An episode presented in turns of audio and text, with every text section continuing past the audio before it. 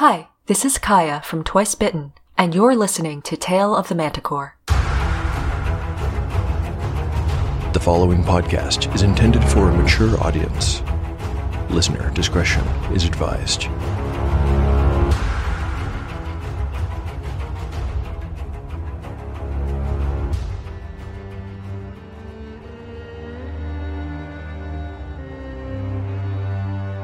Welcome back to Tale of the Manticore, Season two. Like the creature from which it takes its name, Tale of the Manticore is a mashup, a crossbreeding between two different species of storytelling. Here you will find the unpredictability of old-school R P G paper and dice games with the storycraft of a dark fantasy novel.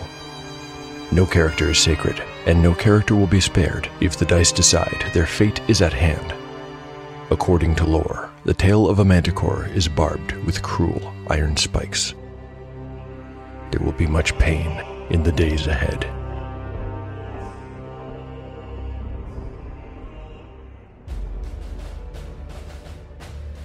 Last time on Tale of the Manticore, Chapter fifteen opens with Tamlin, who is feeling ill after learning of Brother Luden's murder. He decides to leave the torture dungeon and get some air outside. But on the way, the spike trap that everyone managed to bypass going in is sprung. Because it's designed to protect against intruders coming from the other direction, and also due to some lucky dice rolling, Tamlin manages to dive out of the way and is not harmed. The noise from this incident draws the rest of the party, and the decision is made to get out and go home. Things only get more dangerous from here. On the way home, the P Cs hear a beautiful song in the distance and become completely enthralled. At least everyone but Cole does. But on his own, Cole cannot stop his companions from changing course and following the sound to its source. The music is coming from a harpy, who has been summoned and sent by Night Mother to hunt them down. The harpy's song leads the helpless companions right to the edge of a cliff. Three of them walk right off it and take a twenty-foot fall. Cole is able to hold Catsbane back long enough for the wizard to be released from the spell when the singing stops. Of course, the only reason the harpy ceases singing is because it's about to attack. A brief combat sequence follows in which Cole and Catsbane manage to drive off the creature before it can swoop down upon their vulnerable friends. Alas, the victory is bittersweet. Tamlin, it turns out, has broken his neck in the fall and has died.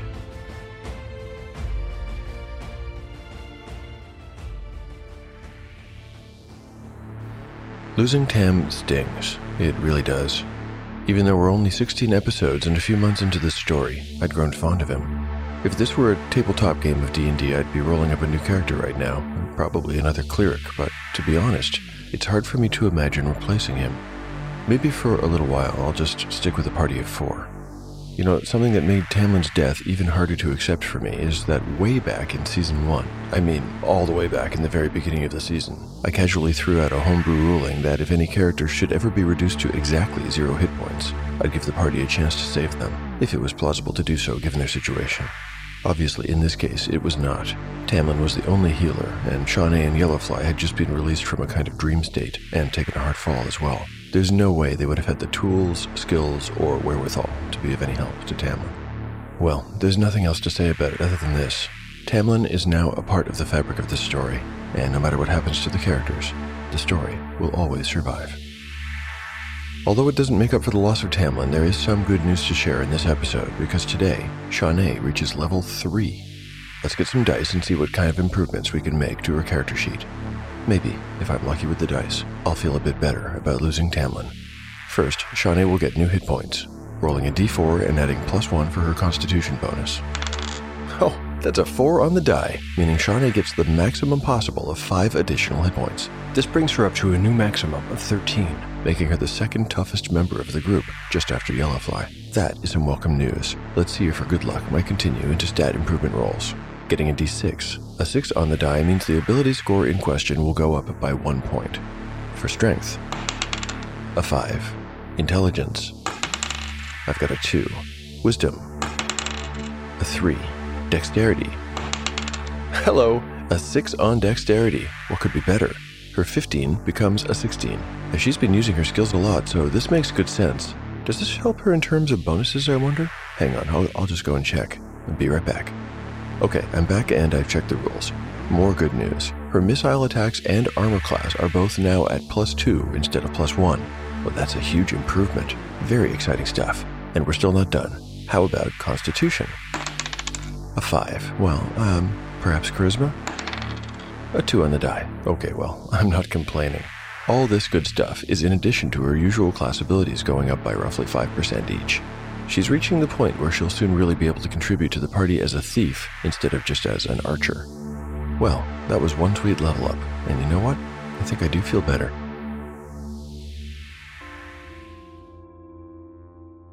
Chapter sixteen, Part one, Day fifty, Early Evening. Party status: Yellowfly, eight of fifteen hit points. Cole, twelve of twelve. Shaunae, nine of thirteen. Catsbane, six of six. Spells available. There are no spells available. By the time the companions got back to Mirpool, the sun was slung low in the sky. They were exhausted, but the fatigue helped a bit with the grief. The physical exertion of burying Tamlin without using proper tools had actually taken their minds off their loss. They'd chosen a solitary maple in a stand of pines for the interment. Its bright, joyful colors had contrasted their grim business. Cole now wore his friend's orphaned key and holy symbol on a thong around his neck. He wore it like a choker, so the little object was tight against his skin, touching the lightly scarred flesh that Tamlin had once healed. He realized at some point along the way that he was wearing a key with no lock around his neck and carrying a lockbox with no key under his arm. This made him smile humorlessly and think about how random and meaningless life really was. He wondered what Tamlin would have to say about that. No doubt his friend would have had some proverb or parable to explain how everything, under the surface, was actually strictly ordered and fair. Tamlin had really believed in that kind of thing, and in changing your perspective to alter your reality. Cole had only one perspective right now: grief. Well, maybe he had two. His grief was tinged with anger. Dawn was surprised to see them back at the Turning Bull. Yellowfly had originally told her they would be staying for a single night, but Mirpool was not a busy place in the autumn, and there were plenty of rooms available. Dawn even insisted that since Yellowfly had overpaid her for the previous night, there would be no charge for their stay this time. In the early morning, the group rose, ate a quick breakfast, and began the journey back to Silmoral. They passed by the statue of Aylward the Silverthorn and the Church of Sidal on their way. The old monk with his prayer beads and his retinue of happy children were not there. Everything was still and silent. The six-mile trip back to the city was likewise quiet. When they arrived at the south gate, it was early afternoon. Normally, at this time, the capital would be buzzing with activity, but they could tell even from outside the walls that something was not right. The usual noises of animals and hawkers, laughter and shouting, they were there, but somehow muted. Yellowfly typically avoided conversation with guards, but as they passed under the old stones of the gate, he went out of his way to inquire about the city's uncharacteristically somber mood. "There's to be an execution today," said the nearest guard, a tall and broad youth who slouched at his post. Straw-colored hair poked out from under the rim of his half-helm. This guard, and others nearby, were all wearing something new with their uniforms. It was a red sash, worn diagonally across the body from left shoulder to right hip, and pinned with an iron brooch bearing the sign of the city watch. "There's an execution almost every day. What's so special about this one?" replied Yellowfly without irony. Hmm. "Well, if you're just getting back to town now, you'll not have heard, but this morning has been eventful.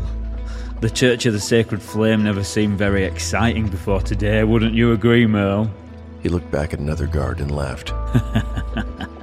The other, leaning on his halberd, returned a lopsided grin. Yellowfly cleared his throat. "Yes, well, we're just arriving from Mirpool. What have we missed, then?" "The captain sprung a trap. It was a stroke of genius, that's what I say. They finally caught the leader of that bloody church gang." Yellowfly kept his composure. "Good," he managed. "It's about time someone cleaned up the streets in this town. I've been robbed twice in the past three years, would you believe that? I hope the king gives the captains a reward. They're heroes, I say." Behind him, Cole, Shaunae, and Catsbane murmured their agreement. "That's not all. He managed to snare the whole inner circle. Not just the church's leader, but his best men as well. It's gonna be a bloody good afternoon, friends, at least for the headsman. If you hurry, you might yet find a decent spot to watch from. Don't wear your good clothes if you stand in the front, eh? Well, I only wish I didn't have duty today. That's where I'd be. Portima Square, I suppose. Yeah, that's right. There's orders to open the Fury Gate to any and all who want to watch the King's justice. For your trouble, said Yellowfly, tossing the man a copper. The guard caught the copper just as his superior officer emerged from behind the guardhouse, where presumably they went to relieve themselves. He was pulling his belt tight and coughing. The guard's goofy grin disappeared immediately, and he stood up straight. On your way, then.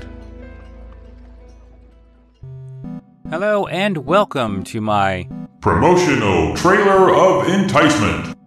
My name is Art the Solo Gamer, and I am the storyteller and game master for a bi-weekly actual play podcast called The Solo Gaming Experience. Each season, I use a different R P G system, with some solo components thrown over the top of it, to hopefully tell the best story I possibly can. Join me on the Solo Gaming Experience. That's the Solo Gaming E X P on any podcast platform near you. I humbly thank you in advance. Chapter sixteen, Part two, Day fifty-one, Early Morning, five hours before the P C's arrival in Silmoral. If Sister Araness hadn't asked him to fetch more lamp oil from the subcellars, the mystery and the tragedy might have gone undiscovered for several more days, possibly another week. But it must have been Sadal's will that Brother Gillen should be the one to find it. He had been to the subcellars many times over the years, and of course he knew the stories. Everyone did. Priests and priestesses were as human as anyone else, after all, and faith and piety would be worth precious little indeed if they were maintained easily. All the same, it came as some surprise then when he found the door ajar. He remembered now how he had looked at it dumbly for a few seconds before reaching out to touch it. He swung it back and forth on its hinges, as though manifesting his quandary into sound and movement. But if it had been Sadal's will for him to discover it, the deity must have wanted him to investigate as well. He stepped inside, and immediately felt strange and out of place. Unusual things simply did not happen in the Church of the Sacred Flame. This church was about the most ordinary place in all of Merith. Brother Gillen cinched his hempen belt and gripped his holy symbol, a copper sun on a disc of iron. He nodded to himself once and then entered the secret passage, but his nerve began to ebb away with each step. It was dark, and he had gotten no more than a dozen steps in before he was plunged into total blackness. He retreated and stood before the iron grate once again, thinking. He hadn't brought a lamp with him, but there were several spares kept along with the reserve stock of oil. He quickly found one, filled it, lit it, and re-entered the passage before his nerve could desert him. Once again, the feeling of being where he should not be returned. The Church of Sidal was his home. Brother Gillen probably knew every cracked brick and uneven step in the entire temple, but here he was, in his home, and simultaneously, a stranger. His lamplight bobbed against walls stained with damp and draped in broken cobwebs as he walked carefully forward. Eventually, he came to a narrow flight of stairs. By now, his heart was beating hard. He could feel it pulsing in his neck. He took the stairs one by one, and with each step, his heart told him to turn and run. But he continued, and eventually found himself in a second hall. It was narrow and straight, and here and there graffiti had been scratched into the walls, vulgar pictures that had no place in a temple of good.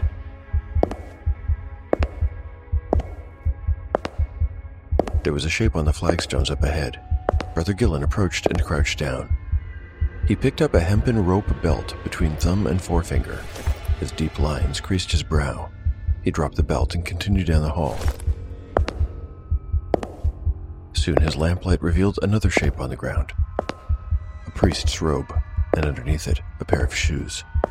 Oh my. A short distance ahead, the passageway ended in a rounded arch that opened into a square chamber. This must be where the apostates came to do their business, thought Brother Gillen. He kicked the robes and shoes aside with mild distaste and walked under the archway. What he saw in the chamber beyond took his breath away. When he inhaled again, it was with sharp, hitching gulps of air. He cried out involuntarily, turned on his heel, and ran all the way back, making a strangled sound the whole time. That one brief vision would haunt his nightmares for the rest of his days. Brother Gillen had seen a withered corpse splayed out on the ground beside an open sarcophagus. He could not tell who the person was, for they had somehow been reduced to a desiccated husk, as if all the moisture had been sucked from their body. Naked and shriveled, the corpse looked like a human fossil. The face was contorted into an expression somewhere between agony and ecstasy, frozen forever in a silent moan. Had Brother Gillen stayed to look, he would have noticed the priceless holy symbol of Sadal, made of red gold and encrusted in gems, lying unceremoniously in the far corner as though tossed aside. But he hadn't stayed, and he hadn't looked. He had run. He had run until his lungs were burning and his mouth had gone as dry as... He banished the image from his head as he burst up the subcellar stairs and, at his cries, concerned brothers and sisters came from all corners of the temple to see what was the matter. An hour later, the temple was locked down and crawling with city watch guards. Sister Araness was deep in conversation with a dour and burly middle-aged man with a lantern jaw and slicked-back gray hair. A huge mace hung at the man's belt, and its head tapped the greaves of his polished plate and mail armor when he moved. Brother Gillen knew who the man was without needing to be told. After all, he was a public figure, and Gillen had been there when Sister Araness had anointed him for his current position. Most everyone in town knew the face of Captain Belloc.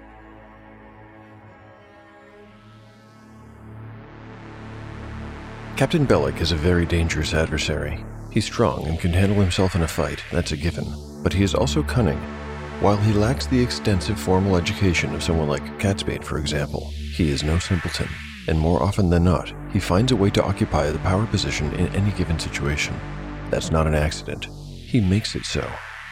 The situation at the Church of Sidal might have confounded a lesser man. Here was a murder in a house of worship.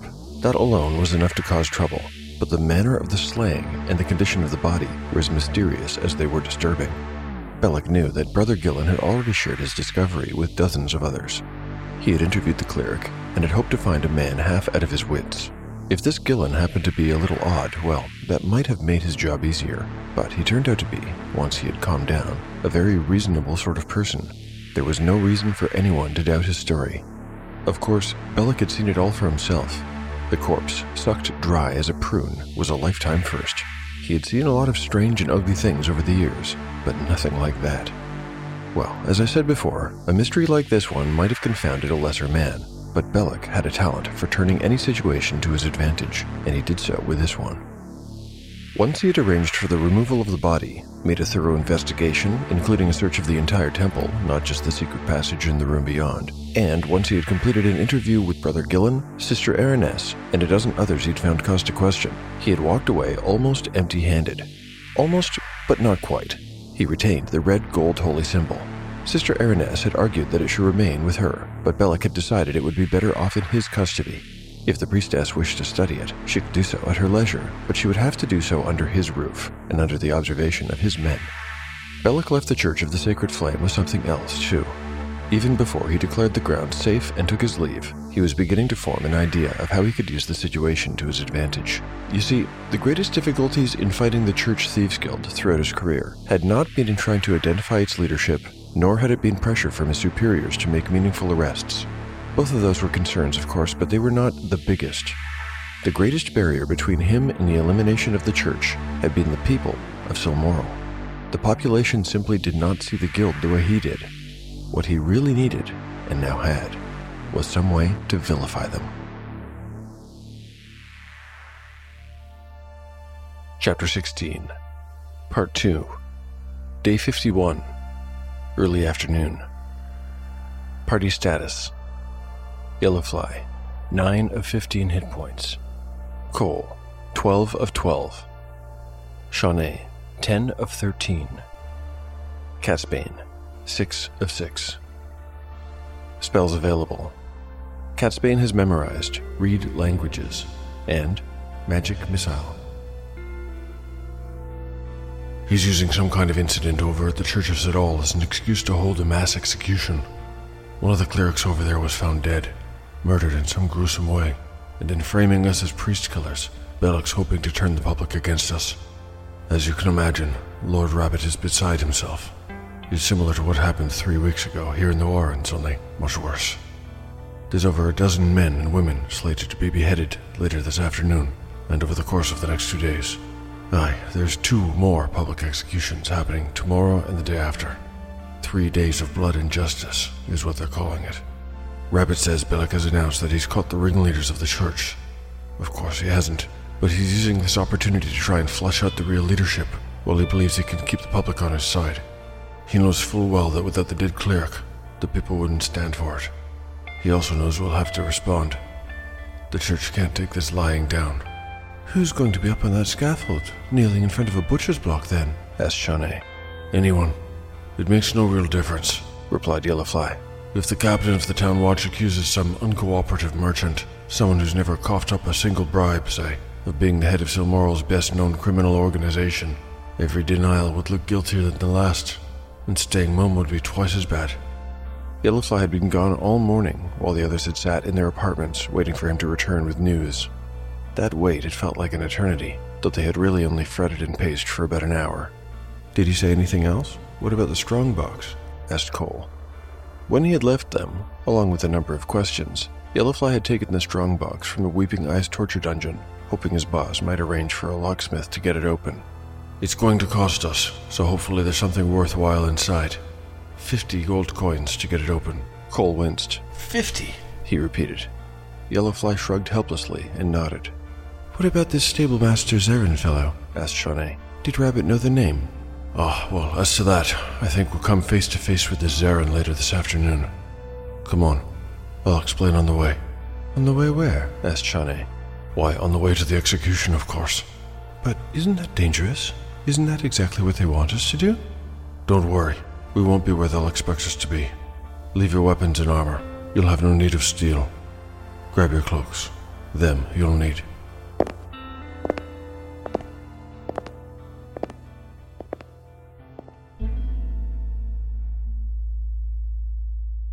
Chapter sixteen, Part three, Day fifty-one, Early Afternoon. While the companions collected their belongings and set out to watch the grim spectacle at Burton Square, Sister Sivan sat on the bed in her sparse little room. She was holding a bracelet of prayer beads in her hand and counting off a series of curse words, names of various demons, and assorted vulgarities. Her hair hung over her face, concealing a private and maniacal grin. Every so often, a little laugh escaped her perfect lips.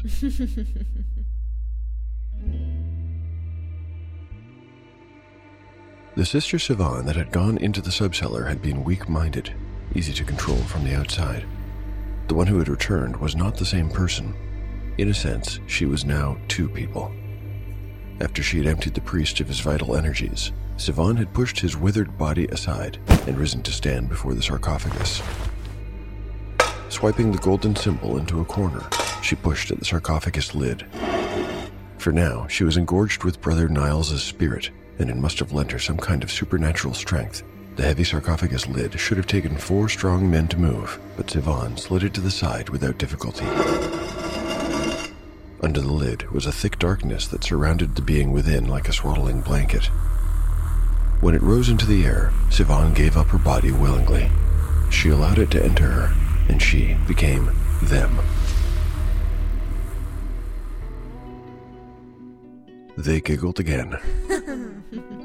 Everything had turned out so much better than they could have hoped for.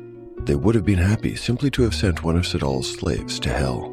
He could be nowhere else, having died during the sinful act of fornication. That was a delicious thought, but what had come after was even better. Their efforts were about to be celebrated with a river of blood from the headsman's axe. It had all come from her, and it had all been so, so very easy.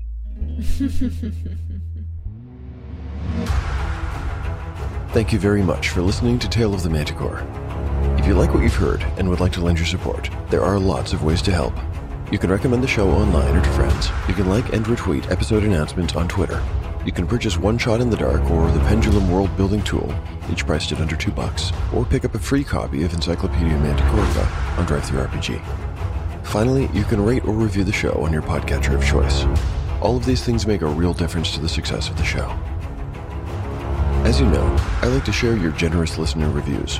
This one is on the Podbean app, and was posted by Korth nine ten. Korth nine ten writes, "You've created something truly wonderful and is amazing to listen to. It's inspired me to get back into T T R P G ing again and to try a solo R P G. For the first time, I'm enjoying keeping a journal from the view of the characters. It is so much fun. Thanks for the inspiration." Thanks a million, Korth nine ten. Isn't it crazy that journaling about characters in a solo R P G game can produce something so deep and involving? I hope that others will follow your lead and give solo R P Gs a try. I would have written it off as pointless and laughable before I gave it a shot. I think the key is in keeping that journal. You want to produce something, some kind of record, and then it somehow all comes to life. I'd also like to show some love to my amazing cast of voice actors. I'd be nowhere without them.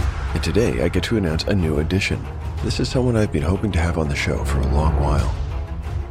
Playing the Southgate Guard is Tom, who runs the Solo Dungeon Crawler YouTube channel and the Tales of Mistara and Radiant Light Solo D and D actual play podcasts. Check him out if you want some great solo D and D content. If anyone listening wants to get in touch with me, I'm on the usual socials, at Manticore Tale on Twitter or Tale of the Manticore Podcast on Instagram. My email is taleofthemanticore at gmail dot com. I also keep a blog where I post all kinds of show and R P G-related stuff, from maps to random tables to crafts to show notes. The adventure will continue on the next episode of Tale of the Manticore, the story where chaos rolls. What is Slay the Stars? Oh. Come with us and enjoy a chaotic D and D hot pot, a dash of cosmic fantasy, a few cloves of dark fairy tales, and that's the entire bottle of shenaniganery. Oh dear. Oh no. Listen in Tuesdays at noon Eastern Standard Time on any major streaming platform. slay the stars dot com. Persomnia ad Astra.